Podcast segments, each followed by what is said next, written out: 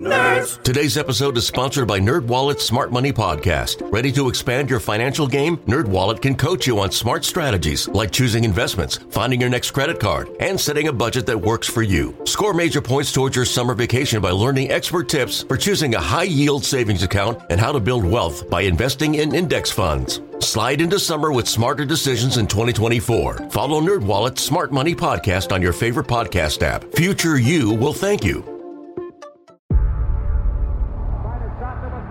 Before history is written, it's played. Before it's frozen in time, it's fought one shift at a time. Before it's etched in silver, it's carved in ice. What happens next will last forever. The Stanley Cup Final on ABC and ESPN Plus begins Saturday.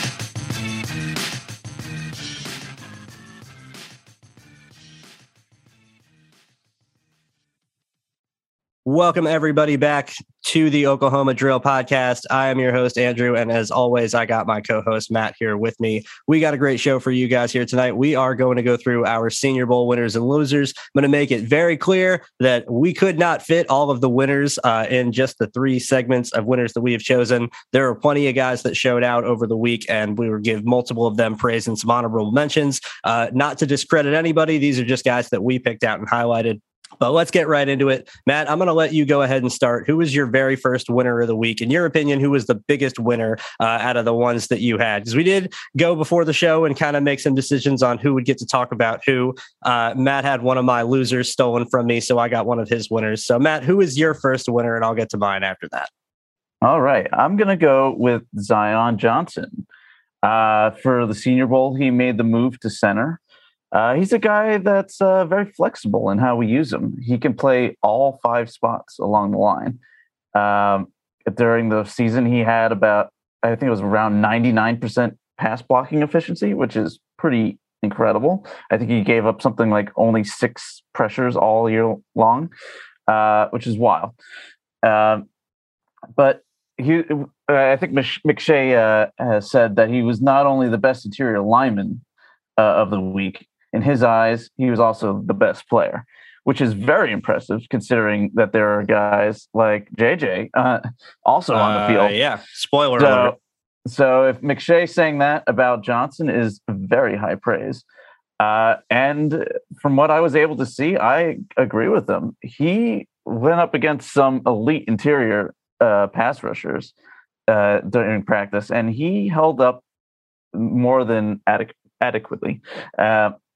In fact, I feel like I can I would go as far as saying that he nullified some of these guys going up against Travis Jones, Perrion Winfrey. Uh, these guys are no joke. Uh, in, in, fact, Travis Jones is probably my next winner. But uh, the, so he he solidified himself as one of the best uh, players on the field there. Uh, I feel like the popular opinion is that uh, you would have Linderbaum, then uh, Kenyon Green as uh, the top two interior linemen. But I would say Zion is probably number two in my eyes. I can definitely see him sneaking into the second, uh, into the first round, uh, and if not going very soon in the in the second round, if he does make it out. Uh, he's just that kind of talent. And if JD uh, goes into the draft needing a starter along the interior, I would love Zion. Uh, he's definitely got the the versatility, like I said, being able to play five spot, all five spots. Uh, JD has uh, shown an affinity for these types of players, so he's a he's a perfect fit. He's got the movement skills to to to be uh, to last in our scheme, and he's got the strength to hold up against NFL talent. Uh, he's a great a great prospect. I, I him. Yeah, yeah, he had an absolutely great week. Uh, I'm pretty sure I have to go back and double check that I'm getting this correctly, but I'm pretty sure he was voted by the coaches as the best player of the week. Um, yep. And part of the reason for that was because every day after practice, even when it was pouring rain, he was the last guy out on the field practicing his snaps at center because it was a new position for him. He got down to the Senior Bowl, had played tackle and guard at Boston College, and coaches wanted to see him play at center. And so he attacked it and committed everything he had to try and do it to the utmost of his ability and it very clearly rubbed off on the coaches. And uh, you know that's absolutely huge.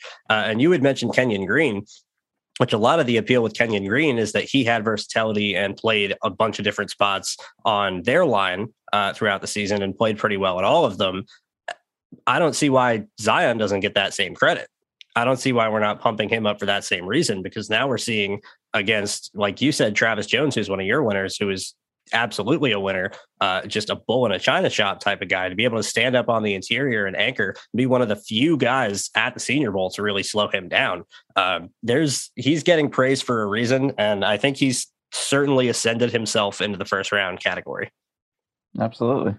Yeah, that's going to get me to my next winner. Uh, and you alluded to it. Uh, no bigger winner at all than anybody at the Senior Bowl than Florida State defensive end Jermaine Johnson. And if you listen to this podcast, you would have heard it here first.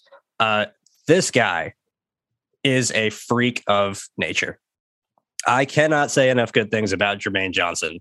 The number one thing that I love about him more than anything else, and I love a lot about Jermaine Johnson, but the number one thing is that there is so much technical polish and refinement to his game for how few games that he started. And yes, he is a redshirt senior. He's bounced around, went to three different schools, started at Last Chance U, went to Georgia, went to FSU this past year. We've said it a hundred times.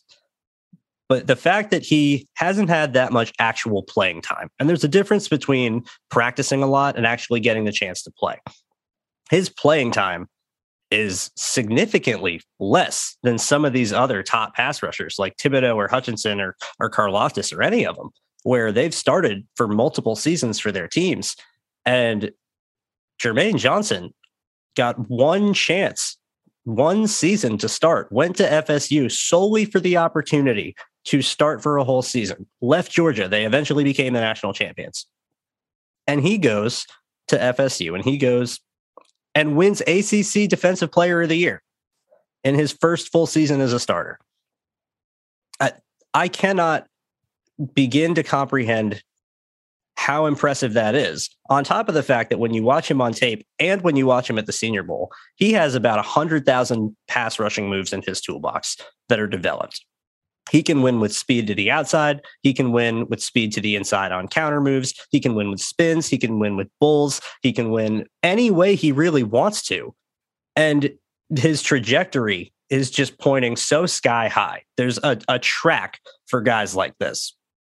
And this is not a comparison that I make lightly, but it's also not a comparison that I am making directly. It is just in the sense of ascension of talent where people, when they first hear about some guys, they go, Oh, there's no way he's going to go that high, or Oh, there's no way he's going to be that good. And then they go to the Senior Bowl and they go to the combine and they keep blowing it up and blowing it up. And more people start to realize how good these guys actually are. Jermaine Johnson gives me the exact same feelings I got from Aaron Donald. Mm-hmm. When I watched Aaron Donald at Pitt, the very first time I watched him during that season in 2013, I could not fathom a better defensive prospect on the interior because I didn't see anybody at any point in time be able to block it. And he made one play in particular against Duke that is still one of, if not the best defensive plays I've seen from a college prospect defensive lineman ever, where Duke is running a read option call and Aaron Donald is playing backside at three tech and reads the play so quickly, knifes into the gap so fast that the quarterback isn't even done reading the option yet. He isn't even done handing the ball off or deciding to keep it before Aaron Donald is on top of him. So instead of for Aaron Donald saying, "Oh, I'm going to figure out who who has the ball," he just tackles both of them and, and flattens them. And it was one of the most amazing plays I've ever seen. Jermaine Johnson does some of those things on tape where he can use a double swipe on a tackle against Miami and completely spin him 360 degrees with a double swipe, not a power move where you're putting all of your power into your punch like a bull rush and you're really trying to, to knock somebody over or you're attacking a shoulder and attacking half a man. He's a double swipe to try and get on the outside shoulders, swipe the guy's hands away, uh, and create a lane for himself. And he's so strong, it made the guy do a pirouette. The, I, those type of things are rare. And when you see the ascension, as I'm talking about, just like Aaron Donald. Aaron Donald, as soon as I saw him, I said, that's a top five player, no doubt about it. Superstar, he's going to be great. And some people in January of that draft process barely even had him in the first round. Some people were questioning if he could be a first round pick because he was only six one. He said he's a defensive tackle at six one. He's a tweener. He's not going to be able to work. He won't hold up in the run game. Uh, you still hear people say that about Aaron Donald, which is insane. And Aaron Donald goes to the Senior Bowl, wins Senior Bowl MVP, is by far the best player there. No one at the Senior Bowl has a chance of blocking him. And everyone goes, oh, okay, maybe this dude's a little bit for real. Starts his ascension, goes to the combine, puts on a legendary combine performance. Now everyone's on board. They say, oh, okay, he's a first round pick.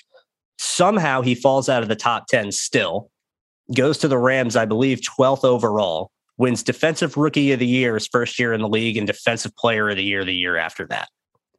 Jermaine Jermaine Johnson's having that type of ascension. And there's a handful of players throughout time. When you look at him, Aaron Donald is a, a, recent example of it, where once they get their opportunity and they get on the track and they've been doubted and doubted and slept on, people don't realize just how good they are. So I think Jermaine Johnson has already completed part one of this Donald like ascension. And is Jermaine Johnson going to be anywhere near as good as Aaron Donald as a player in the NFL? No. Aaron Donald is one of the five best NFL players I've ever seen, period. That is a high praise, and I said that for a reason. But could Jermaine Johnson be a Pro Bowler as a rookie and win Defensive Rookie of the Year and be one of the better edge rushers in the NFL? Yeah, I really think so.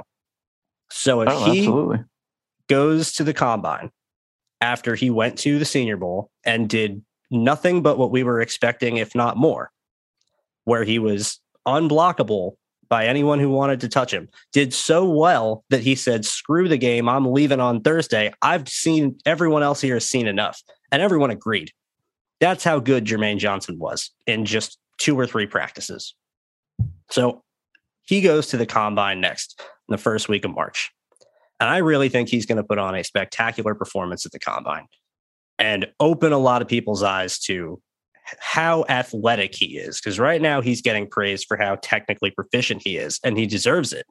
But once everyone understands just how athletic he is as well, then I think everyone's going to see he's the total package. And Matt, that's what me and you and our friend David Wyatt Hupton, uh, also was Jets X, Jets X Factor, uh, writer of the Jets Way. You know, we've been saying that talking about Jermaine Johnson f- for a, a while now that he's a complete player and we really don't know if he has any weaknesses. We really don't know what he does wrong or what he doesn't do as good or better than any of the other top edge rushers in this class. And I really think there is a strong possibility that the Jets will be taking him fourth overall. And if they do, I am perfectly fine with it. I think they're going to get themselves a complete and total stud.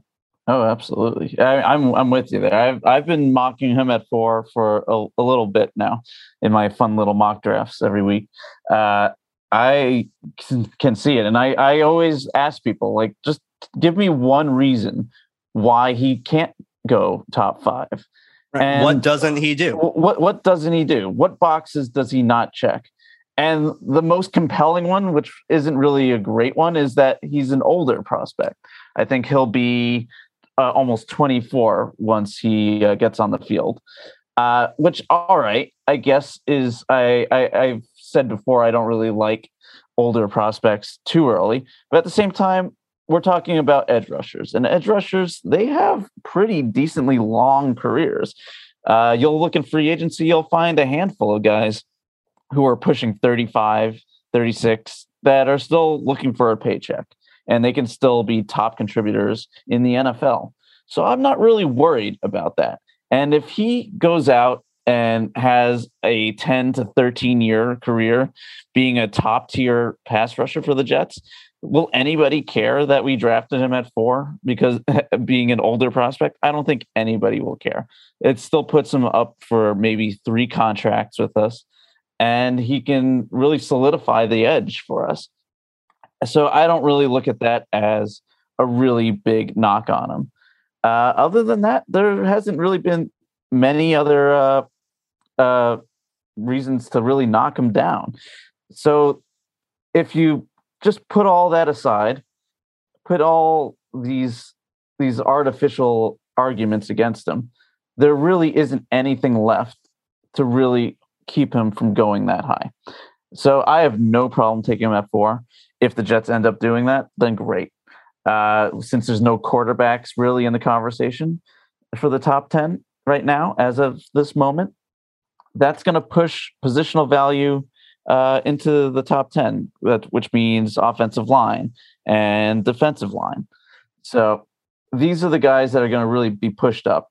And that includes guys like Johnson. I, I definitely see it. I would love him on the Jets if we can get him. Uh, I I, am I'm, I'm all for this meteoric rise. Uh, it, it's happened before with many people, just like you said with Darnold. Uh, Donald, and I've seen it before with Mahomes. I've seen it before with Odell uh-huh. Beckham Jr. Uh-huh. There's there's countless examples of guys that really weren't getting a fair shake early in the process, who just really explode on the scene as time goes on. And yeah, there's going to be people that are going to be against it. They're going to stick with the with the same talking points that uh, that they that don't really get updated. They're kind of the talking points from before the draft process started. So yeah, you'll uh, you'll see the people that really start paying attention to the prospects uh, changing their mind on Johnson soon enough. Yeah, it's only a matter of time. I, I really think it's only a matter of time. Um, to continue to add to my point, Matt, Aaron Donald was a month away from being 24 when he was drafted. Yep. How about that? And do you think anyone on earth cares? Nope. Not nope. a single one. Not a single one. Not a single one at all. All right. I think that's enough talk on Jermaine for now. We all know we both love him and we could spend an entire episode talking about him. But let's go ahead and get to your next uh, next winner. Who do you got? I have Travis Jones of Connecticut, interior defensive lineman probably before the Senior Bowl process started, I had him maybe as a third or fourth round tweener. Uh, but he really solidified himself as maybe a second rounder, as a solid second round pick. He's got that quick, twitchy ability that allows him to penetrate quickly. Um, he showed that constantly in practice and in the game. But he's also got the power at the point of attack. You can see him getting huge, huge push uh, I think he had one great play against uh, Dylan Parham of, of uh, Memphis, where he just walked him all the way back into the quarterback's lap. Uh, I mean, Parham is uh, is a little light. He's probably at a pushing around like 290, uh, but he does play with naturally good leverage. And Travis Jones was able to out leverage him and put him right into the the quarterback's face. and he's he's very stout when it comes to closing up his gap responsibilities he's he's very sound on both ways against with pass rushing and against the run. And that fits our defense well. He can also play multiple positions along the line. He played uh, mostly nose tackle in the in the Senior Bowl, uh, but he can play three tech. He, he can play all along the line, uh, and he's a three down guy. He we don't need to take him off the field, and I feel like that's very valuable, especially uh, since we looked at last year uh, maybe our our best three down guy was Q, and that's about it. Other than that, Rankins is more of a niche pass rusher, uh, and I'd like him to be used more in that role. He was kind of forced to be a three down guy due to injuries. Um, so having a guy like Travis Jones could be right in our wheelhouse. Uh, he, would fit a a very important need, and I think the Jets and JD are going to be looking interior defend, uh, looking at interior defenders pretty early. Uh, they they saw how bad we were against the run last year. The best way to do it is to get the right guys up front, get the guys that will that uh, will stuff the run, and also the kind of guy that won't sacrifice anything in the pass rush. He is still the very efficient in that area and has room to grow as well. So he is my second winner, and uh, I, I, think uh, people will be uh, hard pressed to find anything negative to say about him. Yeah, he had an absolutely great week. Uh, he he was like I said earlier, just a bull in a china shop where people could not handle his power, uh, and he was just walking people back rep after rep. And you're right, the Jets really might have uh, a need on the interior because there's no guarantee that Foley Fatukasi comes back. And if he doesn't, there goes probably your best run stuffer, even in a down year for Foley, which I don't think was that much of a down year. I think that had a lot more to do with the stuff around him than him himself. But even in a down year, he was your best run stuffer in a really bad run defense. So if he's gone, then you really need somebody to step up and fill that role. And that's where a guy like Travis Jones could certainly come in. Even if you bring Foley back, you need depth and, you need guys that if you do have an injury, you don't have to make Sheldon Rankins your your starting, you know, DT and move Quinn into nose tackle and mess up the whole rotation. So I agree. Um, that's definitely that's definitely a good one he had a big week. He definitely bumped himself up a couple of rounds. Uh, I'm going to get to my next winner. And that is a guy that I had on our Senior Bowl uh, fantasy draft a few weeks ago, actually, funny enough. Uh, and that's Jalen Pitre, the, safety slash DB from Baylor. Uh, I think he is ultimately a strong safety in the mold of a Tyrann Mathieu or Budda Baker uh, in the NFL, where he can play man uh, in certain situations, he can disguise. In certain situations, you can blitz him. Uh, basically, you just ask him to do whatever whatever you want him to do, and he's going to do a good job of it.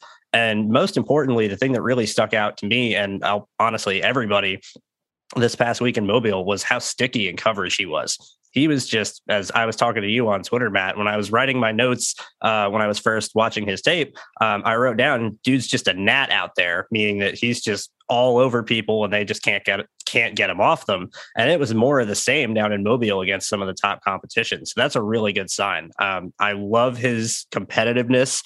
I love his attentiveness. I love his versatility. I love his willingness to be so versatile. He's a hitter too. He'll come down and make tackles and lay the wood when he gets a clean angle on somebody, he'll he'll lay a shot. You know, it's not like he's he's not afraid out there. He's the type of guy that the Jets are going to like, and they do have a big need at safety. And so, in the second round, at the top of the second round, at either 35 or 38, I would be all over him if he were an option. And I think you can draft Jalen Pitre and you can let Marcus Maye walk. And the role that Robert Saleh envisioned for Marcus Maye as that matchup nightmare eliminator, strong safety that can play deep, play in the box, man up on tight ends, man up on slot receivers sometimes when he has to. Uh, I think Jalen Pitre's perfect for that role. And I'm honestly not quite sure there's anybody else in this class that fits that role better if that's the role you're trying to fill in the draft.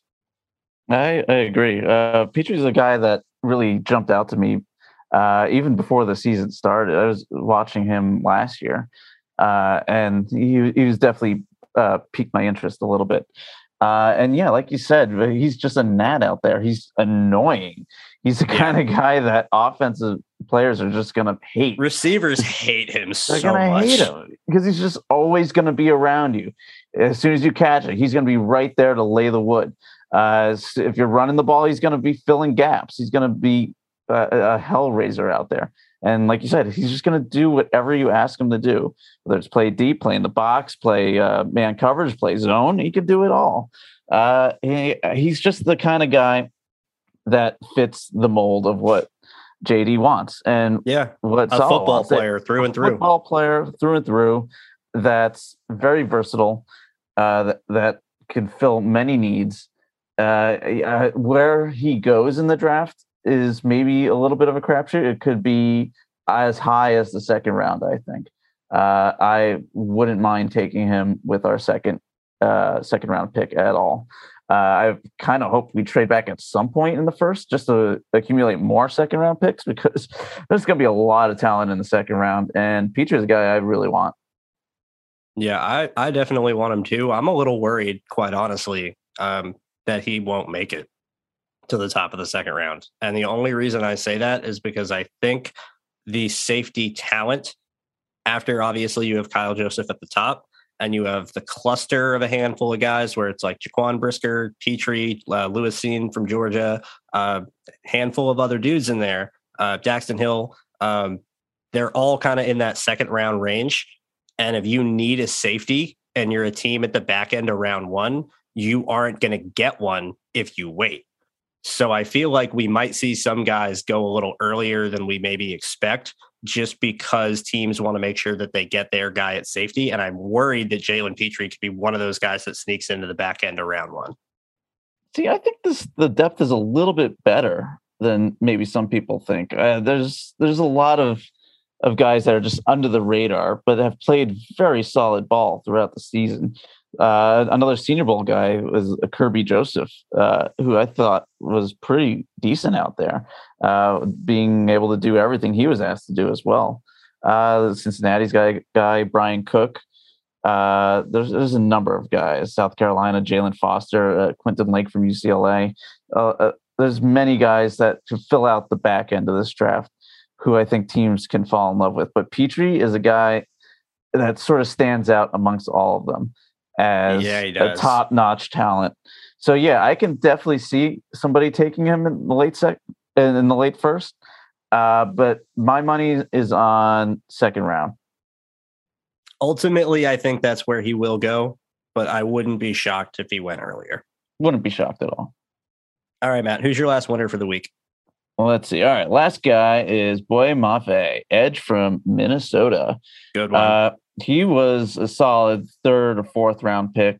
Uh, I mostly saw him as a developmental guy. You can definitely see his physical ability on the field and in his tape. Um, he just really needed to refine his game a little bit at the next level. So it's all the questions for him are all growth questions. And when it comes to growth questions, I tend to think that if he lands on a team with great defensive coaches like the Jets, I think that he can overcome those growth questions and he can really take off and be a guy to, that offenses really need to worry about. And at the Senior Bowl, he was unstoppable. it's it's crazy what he did at the Senior Bowl. Uh, when you uh, and I think he had something like eight pressures and and two sacks, and that's those are great numbers in just a regular game, not in a game where he only plays like 20 to 30 snaps. So the fact that he was able to do that in such a limited amount of time uh, means that he's a winner. He's a guy that's going to win his matchups, and he wins it with physicality. He wins it with speed. Uh, he's 6'4, 264, and he's got a great get off, great first step. Uh, uses his hands well. He's got bend. He can do it all. Uh, he's definitely the kind of guy that can develop into the kind of edge rusher that most teams could, will want, and that includes us. Uh, I can definitely see uh, JD going with Mafe maybe in the second round. Uh, I, I, I think he's played he played well enough to really talk himself into that group. What do you think? Yeah, I agree. Uh, honestly, I do. It wasn't just the game for him too. He looked great in one on ones. He was he was beating people's ass in one on ones a handful of times. He got, I think it was uh, Faalele. Uh, he got him with like a, a skip and dip to the outside and just completely and totally ghosted him. Um, he's he made himself some money down in Mobile, and he definitely fits the Jets the Jets mold. He reminds me. This is just kind of how I see prospects, and I don't know if this is just me being weird, so I'll try and explain it uh, to you. But this is just how my mind works. He kind of fits the mold of the rectangle bendy pass rusher and I'll explain what I mean by that. His body, if you look at it, it looks like a rectangle. Like it's just com- like his shoulders are like the perfect width of like his trunk and everything. It's just like straight up and down with him, but he's really flexible. He's not stiff. He's able to bend. He's able to turn the corner. He's able to, he uses his hands well. He can get like seriously low when he goes to bend the corner. So he's got some of the better bend that I've seen out of these guys. And you wouldn't think that he's 260 with how he moves. And you remember it's just because he's got all that rocked up interior muscle. And he reminds me kind of of Shane Ray a few years ago coming out of Missouri. It was that same sort of similar build where he was just a rectangle, but he bended like crazy and was stronger than you expected. And Shane Ray's career unfortunately flamed out, but just prospect wise, that's who he reminded me of. And I think he could be a better version of that. Oh, absolutely. That that square frame helps him a lot, especially uh, in run defense. He's able to, Exactly. hold, set the edge. Uh, he, he gets clear of blocks pretty well. He's a he's a three down guy, so I I think he's got a lot of potential. Yeah, so do I. So do I. He's a guy I'd like to see work with our coaches to see what they could do with him for sure.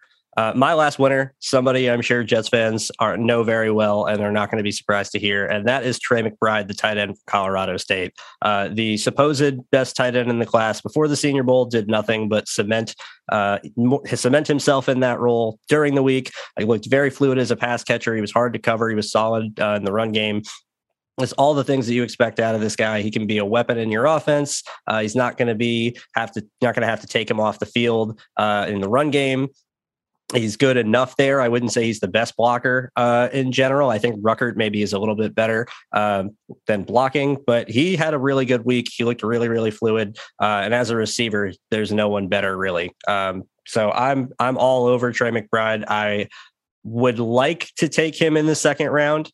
And the only reason I'm a little hesitant is just because I think you can get a good tight end later and Mhm. that will function in the exact same way. And it's nothing against Trey McBride whatsoever. Trey McBride is a fantastic player and he's going to go high, deservedly so. I just don't know if for the Jets and their needs and the draft board and how everything falls out with the timing of their picks, if it makes sense for them to take a tight end that highly. If they do, I'm all for it. I think he's going to be great. I think he fits the offense perfect. He even scored a touchdown in the game on uh, Booth LaFleur boot concept, basically just prepping him for what his time in New York would be like if they were to take him. So I'm I would be all for it. I have nothing against Trey McBride as a prospect. I just don't know if it makes sense as a match for the Jets in this instance. I think if you can get Ruckert in round three, that's a much better use of ammo. Yeah, I agree. I mean, the amount of tight end talent that was at the Senior Bowl was pretty incredible. The amount of Yeah. tight end talent in this draft class overall is pretty incredible. So, the Senior Bowl, we just really wanted to see some guys really stand out. Uh, Trey McBride, he played well all week during practice and had a solid game. He, like you said, he had that touchdown. Uh, I don't think he did anything to really separate from everybody. I think he held his ground. Exactly. Uh, but even on his own team, you had guys like Cole Turner and Jake Ferguson, who I would say arguably played better, or if not the same as him. So, like you said, do we need to get Trey McBride? Is he a must get? I don't think so because I think the talent is just so strong there. We can get a Cole Turner, we can get a Rucker, we can get a Ferguson, and we would still be perfectly okay. I can name another seven guys. Uh, Yeah, likely. Isaiah Likely. Uh, Yeah. I So- like likely. Shout out to my alma mater, Coastal Carolina. Shouts up. who also had a really good week. So it's, He did. there's any number of guys we can take. Trey McBride is great. He is a special talent, but I he's amongst other great special talents. Yeah, that's pretty much how I feel. It's nothing against Trey McBride. I want to make that very clear. He's a great player. He's going to be a great player in the pros. I wish nothing but the best for him. And if he's a Jet, I'm going to love it. Not going to be, if the Jets draft him in the second round, it's not going to get a bad grade for me. It's just not going to get as good of a grade as Jeremy Ruckert in the third round would. But that's just positional value, the depth of the class playing the board. That's a separate part of the draft than just, is this a good player and are they going to work out? And that question, Trey McBride is going to work out, no problem. Uh, let's get to our losers. We've been through our winners here. We're only going to do two losers because, quite honestly, a lot of guys had really, really good weeks. Um, and actually, I'm going to backtrack before we get to our losers. Let's do some honorable mentions. Let's fit in some guys that had some really good weeks. Uh, like I'm saying, the reason we have so few losers is because so many guys played well. Um, I'm going to go ahead and list off the first one off the top of my head, and that's Christian Watson, the wide receiver from North Dakota State. Oh yeah, Uh, six foot four, 211 pounds, which you wouldn't expect him to be uh, as fluid or as crafty in his routes. And he was dicing people up all week. Yes, it is one on ones, and it is very hard for DBs and one on ones because there's so much room. Receivers are usually meant to win those battles. But when you're smoking people over and over and over and over, regardless of who's going up against you, it becomes a trend. And when it goes on throughout the entirety of the week, and then you go into the red zone period and you're making diving catches in the corner of the end zone in the red zone period, and everywhere you looked, there was highlights of this guy. He had an absolutely great week. He's definitely moved himself up in the receiver rankings. Um, I saw someone compare him. I think it was Connor Rogers compared him to Tim Patrick, and I think that's perfect. Like that's just I think that That's fits him really, really well. It really is.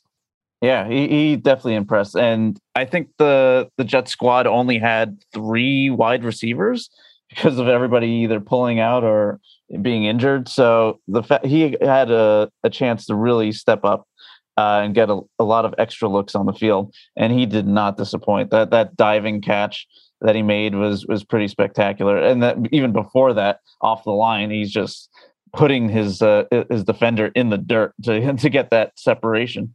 Uh, so he was very impressive. Uh, my guy, uh, uh, my honorable mention is Cole Strange, uh, a guy that's not strange to to this podcast.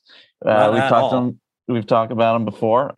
he's another guy like Zion who has played guard, but for the Senior Bowl, he was asked to play center, and like Zion, he stepped right in and didn't look strange for the position. He uh he fit right in. He didn't see a lot of drop off, and he's a smaller school guy. So, as small school guys really need to show that they belong in these All Star games, and he did. He during practice and in the game, he held his own. Uh, and I think if uh, JD's going to be looking for a developmental guy that can maybe sit a year or two, uh, then Strange is probably our guy. Yeah. Yeah, I'm I completely agree. It's there's different goals for the type of player you are when you go down to the Senior Bowl. If you're one of those guys that's been a high recruit your whole life, you were a five star coming out of high school, you went to Alabama or, or Georgia or Clemson or somewhere like that, and you go down to the Senior Bowl, you've played against top competition your whole career, uh, and that's nothing new to you. So now the challenge for you is you are the best. You've gone against the, some of the best. Now all of the best are here at the same time. You got to go against these guys. Go be the best of the best. Go prove that you deserved all that rankings when you're a small school guy and you're a guy like Cole Strange and you're coming from University of Tennessee, Chattanooga, uh, the alma mater of one Terrell Owens, funny enough. Um, when you're a guy like that, you got to show up and you got to really prove that you belong with all of these big name competitions. So it's not dominating is great, of course, but at the very least, you just don't want to look out of place. You want to look like you are just as good as anybody else of the guys that are standing next to you that went to Michigan or went to Wisconsin or went to Alabama or anything like that. And Cole Strange did nothing but that. He absolutely held his own. He had a couple of reps against Travis Jones where he was able to get under him and anchor. Jones got him a couple of times, but Jones got everybody. Uh, so that's not anything too too much to write home about. And yeah, switching over to center, doing what he could in that situation, he he did what he could, and I was certainly certainly on board. Um, I've been on board before, and I'm going to continue to be on board with Cole Strange. We all know that. Uh, my next Next and last honorable mention here is going to be Perrion Winfrey, who actually won MVP of the game in the Senior Bowl. Um, this dude was on my uh, pre-draft uh, fantasy draft again, going back to the well of guys that I like there. Um, and same situation. I saw a guy at Oklahoma that was playing a little out of position that they had him more at a nose tackle um, run stuffer, and I thought he was decently explosive. I thought he could generate some power. His arms are long as heck, and he can disengage really well, and it can also help him as a pass rusher. And we saw that when he racked up two sacks in the game uh, in the Senior Bowl game this past weekend. So Perrion Winfrey, I think, is an ascending player. I like him as an interchangeable interior piece that can do a handful of different things. Uh, I think he fits the Jets mold of all gas, no brakes, and a guy that is going to give it his all uh, on every play. And I'd be interesting to see where his stock takes him. He might rise enough right now. I would think he's probably about a third round pick. I don't know if the Jets would take an interior guy at that range or if maybe he goes to the combine and performs really well and sneaks into the back end of the second. It'll be interesting to see. But I, again, however it ends up happening, if he ends up in New York next season, I would not be upset with it. I would not be upset with that either.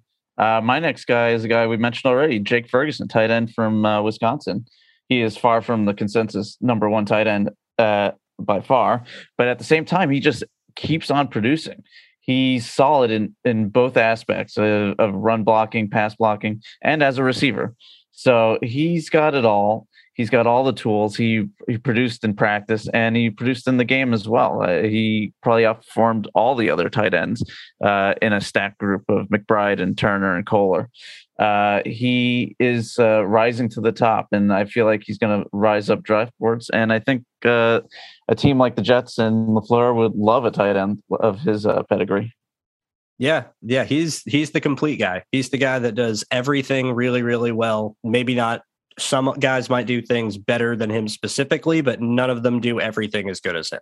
And that's and he was a really like he showed up as a natural pass catcher too, which I think was really important for him this week was to prove that he can still be a receiver and prove that he can still be an option because at least for for tight ends in particular, there's a couple of different positions like this, but you never want to be a tell for your offense. And so if you're a tight end and you're a blocking tight end and you absolutely can't catch at all or be any amount of function of a weapon in the receiving game at whatsoever, whenever you're in the game, the defense is going to have a key that it's a run. And if you're a tight end like Mike Gesicki, for instance, and you're in line on this particular play, well, you're going to have a pretty good indication for the defense that that's play action because Mike Gesicki's not going to be blocking in line. Mm-hmm. So when you are a tight end, you really need to be a two way player because it can give away a tip to the offense of what's going to happen. It's no different than with running backs, where if you're a running back, you need to be a function in the passing game because if you're not a function in the passing game, then the defense is going to know if it's a pass play, you're either staying in to block or you're a check down. And they don't have to worry about protecting against you on any given down.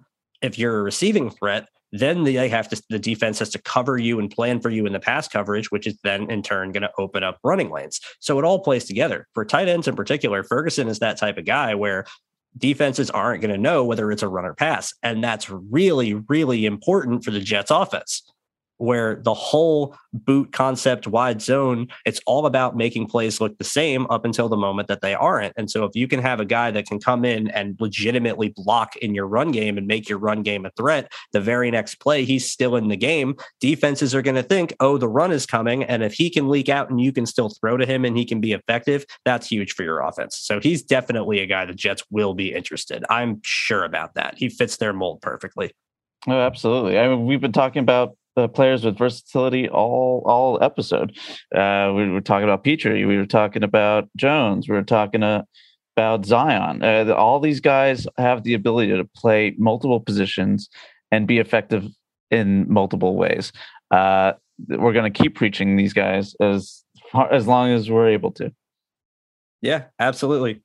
As we've said on this show last year when we first started with the draft and we got a handful of things right with what we were we were aiming for, the Jets have a very clear and obvious type and and look for what they want in players. They're not shy about what they're looking for. And that's very Baltimore, like where Joe Douglas got his schooling from. Is everyone knows what the Baltimore Ravens like. It's not like they're trying to keep any secrets but they're going to get their guys and they're going to get the right guys for their system and they're going to develop them and they're going to be good players and they're just going to keep reloading and retooling and and that's what Joe Douglas wants to build. So we're going to keep finding these guys, as Matt said, that we know fit the build because they're going to be the guys the Jets are going to target, and it's not going to be hard to to to predict what the Jets are going to do. Maybe the specifics of exactly how it happens, but we know what they want to do and we know how they want to do it.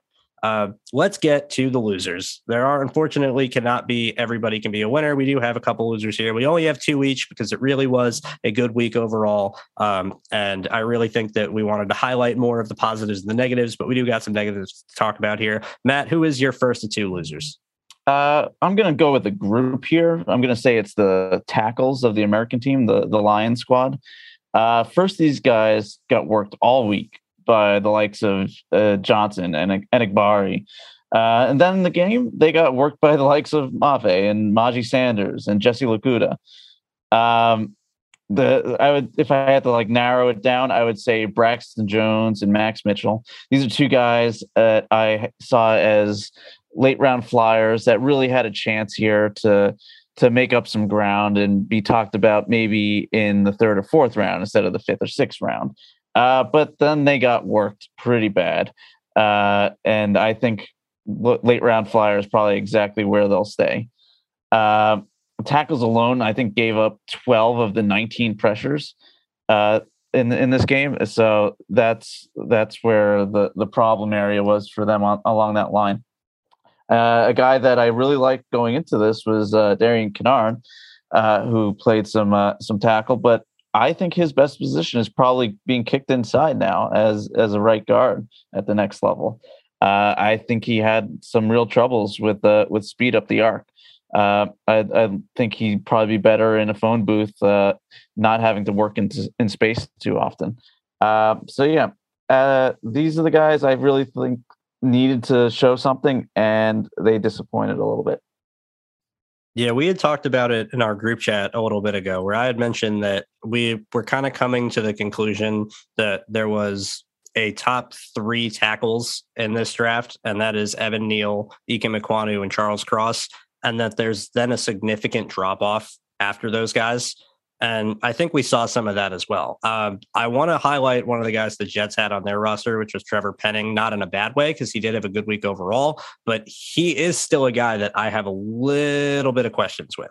Mm-hmm. Where I'm just I'm just a little worried overall about the balance. I think he's stronger in his upper body than his lower body, but the one thing with him that I want to say is that I don't think anything with him is a deficiency and that isn't coachable. So I think he can be a guy that can get significantly better and will be better in the pros. I know it sounds like he's going to be working with Duke Manyweather. That's huge for him. So if he can go down, work with Duke, I think he can get better uh, and continue to ascend. But as what you were talking about, none of the tackles on the national squad really, really, or the American squad really had a good week.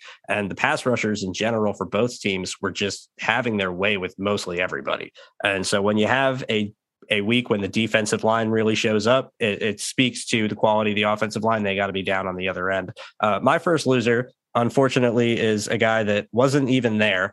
Uh, and so I don't want to be too down on him because I don't know the specific reason. And so if there is a specific reason, then I will subtract this, but I still think the point stands.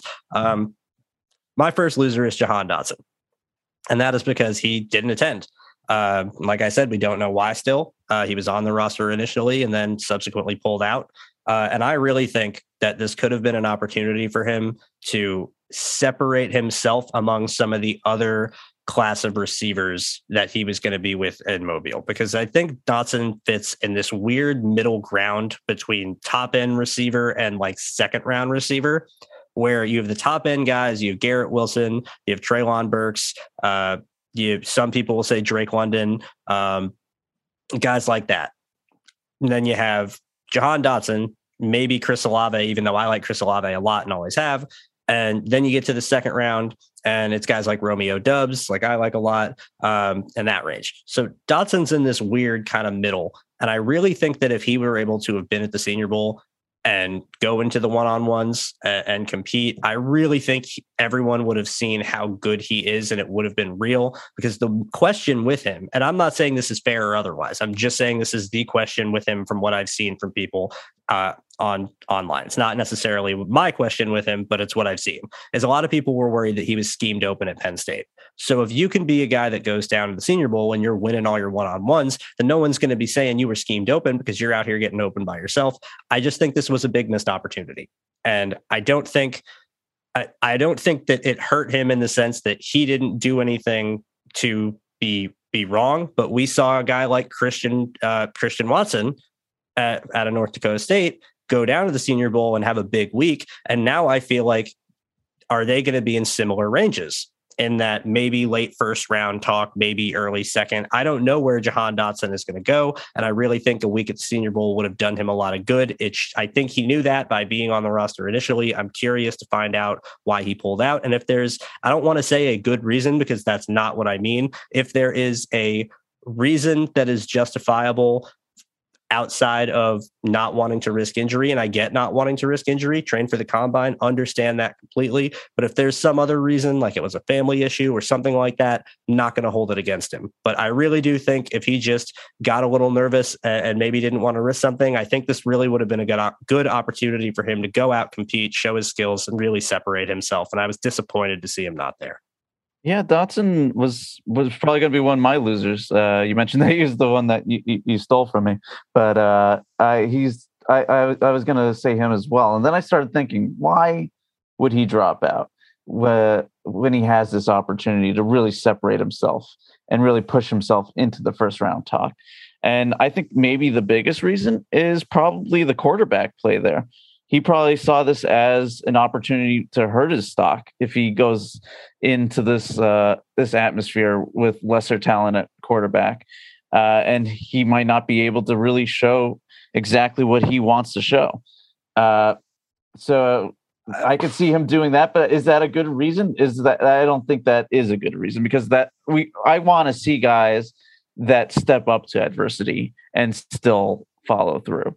So if if he's scared of that, if that's the reason, I'm not going to speculate that that is the reason, but if that's the reason, I I am not in favor of it. If that is the reason, that's a red flag for me. Yeah. And, and, I'll tell you why that's a red flag for me. If again, be very clear, if we don't know, this is pure speculation. And I'm my gut would lean towards he was just avoiding injury, in which case I completely understand. But if that is the reason, that is a gigantic red flag because one, you don't know who's throwing to you at the combine either. So are you going to opt out of all the receiving drills at the combine because you're worried about looking bad from a different quarterback throwing to you? Two, you're winning one on ones as a receiver a lot of people will be able to see if you won regardless of how the ball was thrown. If you beat your guy off the line and you're running a square dig and you give him a head fake and you're open by three yards and the quarterback throws it at your feet, no one at the Senior Bowl that's been scouting for as long as they have is going to sit there and go, that's on Jahan Dotson for not catching the ball. They're going to go, Dotson cooked his man and the quarterbacks are bad. So I, I, don't I don't like that at all. And the last point, and this is the biggest point for me, you don't know who's catching, who's throwing you the ball when you get drafted. Mm-hmm. So are you going to be scared of of whatever quarterback you go to and you're going to say oh i don't want to i'm sure as a receiver you're hoping to go play for for a good quarterback but are you going to sit there and shy away from from a team because they don't have a quarterback that you like that's I, I don't like that at all. That that really rubs me the wrong way. As a receiver, as a number one receiver, like a guy like we saw Christian Watson do, go out regardless of who's throwing to you and get open and make your name obvious to where if the quarterback is any worth his salt, he should be able to get you the ball anyway. I really don't like that. And I'm going to stop talking about that because I don't think that is the issue. And I don't I want people to think I think that is the issue. I really, really up. hope not. yeah, no, I'm sorry. But if that if that is the case, that's like the Jets won't draft him at all. Like, yeah, no. like they would take him off the board if that is the case. And I'm not saying every team would, but the Jets would. And, and yeah, all right. Let's let's get to your uh, your your next loser here before we get too far uh, in the weeds. Yes. Uh, so my next guy is a guy that did show up. Uh, it's Charlie Kolar, tight end from uh, from Iowa. Oh my God, is Iowa State? I believe it's Iowa State. Uh, so I I liked Kolar coming into this. Uh, he is a guy that I think is solid all around, and uh, he he does everything that you really need to do. He's a huge guy. He's almost he's like six foot eight, I want to say. Uh, he is a monster, and uh, usually in in game tape he's pretty good uh, at blocking. He's pretty good at receiving, but at the same time, there's questions. Can he maintain blocks for long periods of time? Can he get separation? And in this group of tight ends, we really need to see somebody either separate or hold their own. And Kolar didn't really do anything to separate, and he barely held his own. So I think a lot of people had him maybe in second round talks. I think he maybe gets pushed down a little bit now, maybe to the third or fourth round. Uh, and guys like Likely, uh, uh, Ruckert, Otton, Ferguson, Turner, uh, maybe get pushed up a little bit. Uh, we, we've seen many big guys come out of college, and yeah, sure they're big, but are they anything more than just uh, big red zone targets? I think a lot of teams are going to be looking for guys that can help between uh, the the the the tens, uh, the guy that can really help you get down the field and into the red zone, and then also contribute in the red zone. Uh, so is Kolar that guy? I don't know at this point. Uh, I was hoping to see more, but I didn't see it. Yeah, if you're a guy that big, you got to dominate the seams. You gotta, you gotta win. You gotta own the middle of the field. You gotta always be open when you're that tall. When you're that big, you should be able to be the guy that can catch a high pass over the middle, bring it in, take a hit, and be that consistent catch passer, uh, pass catcher for whatever quarterback is throwing to you. And we've only, like you said, he's more, been more of a red zone threat. And if you're going to be like a that big, then be a devastating blocker. And he's a good blocker, but not great. So you're you're really hoping that it's he can start putting things together. But some other guys overtook him. Uh, no doubt about that. He definitely had some other guys overtake him. This tight end class is loaded, like we were talking about earlier. There's a lot of good tight ends, and if you want to be towards the top, you got to beat out some really talented guys. Uh, my last loser, or should I say losers, here uh, is every quarterback except Malik Willis. Um, there was really no one that stood out outside of Malik Willis. Uh, and I don't want to turn this into the Malik Willis winner show because I think he played well, but I don't know if he played as well enough to sit there and say he was a winner over guys like Jermaine Johnson, Pitre, etc. Um, really quick though, apparently he hit 75.7 miles an hour on the radar gun at the Senior Bowl, which is wild. breaking breaking Josh Allen's Senior Bowl record of 66 miles an hour uh, when he was coming out. I cannot even begin to just to describe to people how ridiculous 75.7 miles an hour would have been if in fact that is true. And i don't the senior bowl are using their measurements. I'm sure they're used multiple radar guns. I'm sure they're not releasing that information without their you know accuracy. And of course their numbers are always going to be a little bit higher than whatever it is the combine. The combine over since 2008 the fastest of the combine was josh allen was 62 so malik willis throwing 75.7 would be like someone beating the 40 record at the combine by damn near a full second. Like yeah, it, it's wild. it's it's wild. Like it's not even it's to the point where I'm I'm really skeptical that it's real, but I trust the senior bowl, I trust their process, I trust the information that they're doing. It's not that I'm I'm thinking that they're they're lying about this, but that's that's an unheard of number in terms of velocity on his ball on his passes that is absolutely ridiculously unheard of. And if you watch Malik Willis's tape, uh, which I went back to as soon as I saw that number, being like, "There's no way," and it doesn't look like anywhere close to that on tape. So I don't know. And even in drills, uh, you know, again, Malik Willis is a strong arm. I'm not saying he doesn't. He absolutely is a cannon, no doubt about it. But we're talking about like Malik Willis would have the strongest arm in the history of the NFL by a significant margin. Like we're talking like Malik Willis would quite literally have a superhuman level arm. I, I don't I got to see more. That's that blew me away today. Anyway, the rest of the quarterbacks didn't do anything to inspire. They didn't really do anything to stand out. And for the Senior Bowl, for the quarterbacks in particular, it's harder to form chemistry with the receivers. You know, there's obviously you're going to be more comfortable with guys at your own school, you're going to look better at your pro day, all of that. But for what I look for at the Senior Bowl is I look for guys to stand out physically. I look for guys to stand out when it's cold, it's windy, it's usually some elements.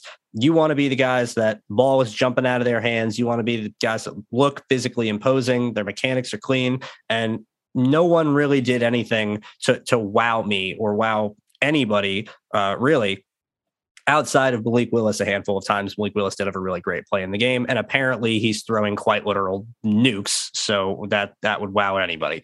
But none of the rest of the quarterbacks, Kenny Pickett, Desmond Ridder, uh, Carson Strong, any of them really did anything to separate themselves. And I was really disappointed in Desmond Ridder, to be completely honest. He was the guy that I really thought, as this process went on, would would grow and rise because I really felt like he was the most complete package. Where he's a really good athlete, he's got a good arm, he's really cerebral, he's experienced, he's played in a lot of games, he's played against tough competition, he's comfortable in the pocket, he can make plays when plays break down. You know, I really, I really liked him overall as as the complete package of a player, and he really did not do anything to inspire this week, it really kind of let me down. So none of outside of Malik Willis and his apparent howitzer, uh, none of the quarterbacks really did anything to inspire me.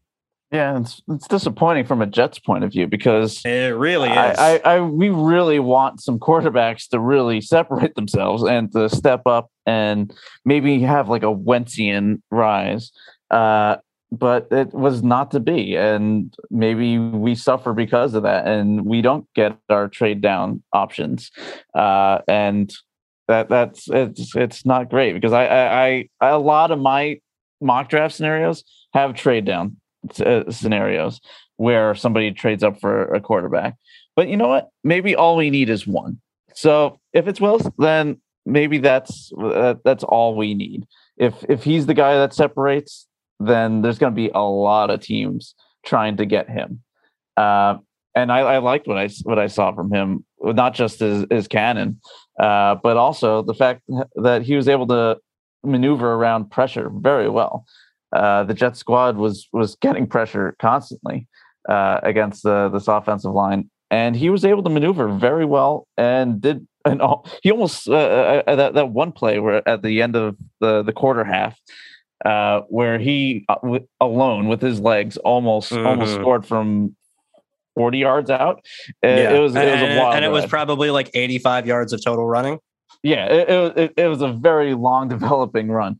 Uh, it, so he's got that it factor, and if and teams are looking at so the quarterbacks that are really making a difference, it's quarterbacks like Burrow, it's quarterbacks like Mahomes, it's quarterbacks like Allen who can make plays outside of the out, out, outside of the the scheme, outside of what's called for, and so people might fall in love with that. But other than him, yep, nothing. Yeah, yeah, it's I the longer it goes on, it just gets simpler and simpler for me. Where the number one thing about playing quarterback in the NFL is how do you handle pressure? Just, just how do you handle pressure? Either you can be Burrow and you can evade it, and you can see sense, you know, rushers before they get there and have really good pocket presence and step up. You can be Mahomes and you can out throw it and, and, you know back up as far as you want and still be able to get the ball where it needs to go. Uh, you can be a guy like Lamar Jackson and just run away from it. You can be a guy like Josh Allen and extend plays and break sacks within the pocket and get outside and still have the ability to throw and and make defenses cover the whole field at any time. Those are the guys that are taking over the NFL. And it's the fact that you can't pressure them. And when you do, they kill you. Malik Willis could be that type of guy where even at Liberty, even on his tape, he's uh, really solid in the pocket. He's good at breaking sacks. I want to see him be a little more aware and evade people outright instead of just kind of waiting for them to get closer and then breaking away. But he, it's not terrible. And it's something that he's not afraid of. It's something that he can definitely improve on. And all the physical talent in the world is there. Uh, there was one thing, I think Jim Nagy himself, the director of the Senior Bowl, tweeted this on like day two, where he was saying the story of the Senior Bowl from the day. And it was a picture of Mike Tomlin and Malik Willis. So that again makes me think trade up to 10th overall Up. We've been saying fourth, maybe it is going to be 10th. And I've been saying for a long time that it happens every year that some team is going to fall in love with some quarterback and they're going to make a trade for him. And whether it's smart or not, whether it ends up being a good decision or not, Jets fans, we traded it up for Sam Darnold. But let's we'll remember this it, it, happens. Teams will go and try and make a move to get their quarterback. And sometimes it doesn't work because they're desperate in a quarterback class that may not be as good. Teams are going to want to get the one guy that can stand out. So if that is Malik Willis, and if you are wanting to get ahead ahead of, say, the new Washington Commanders at 11th overall, then you got to call the Jets at 10 you might have to call earlier because you're worried about the Panthers. Maybe the Panthers take a quarterback. Maybe the Falcons take the successor to Matt Ryan you don't know as another team. And so eventually someone is going to get driven up and some team is going to make a move, even if it's a stupid move, because they need to go and get their guy because quarterback is the most position important, most important position in sports. And you are not going to succeed in this league without one. So it's only a matter of time for me, quite honestly. It's going to happen. I really think it will. I really think it will. I really think it is only a matter of time. Uh, all right. Well, I think that does it for this week. This has been a lot of fun. The Senior Bowl was awesome. Uh, a lot of guys that we were really high on had really great weeks, which is always good to see. Uh, a lot of guys that we weren't quite expecting had some good weeks, gave us some new guys to go back and hit the tape on.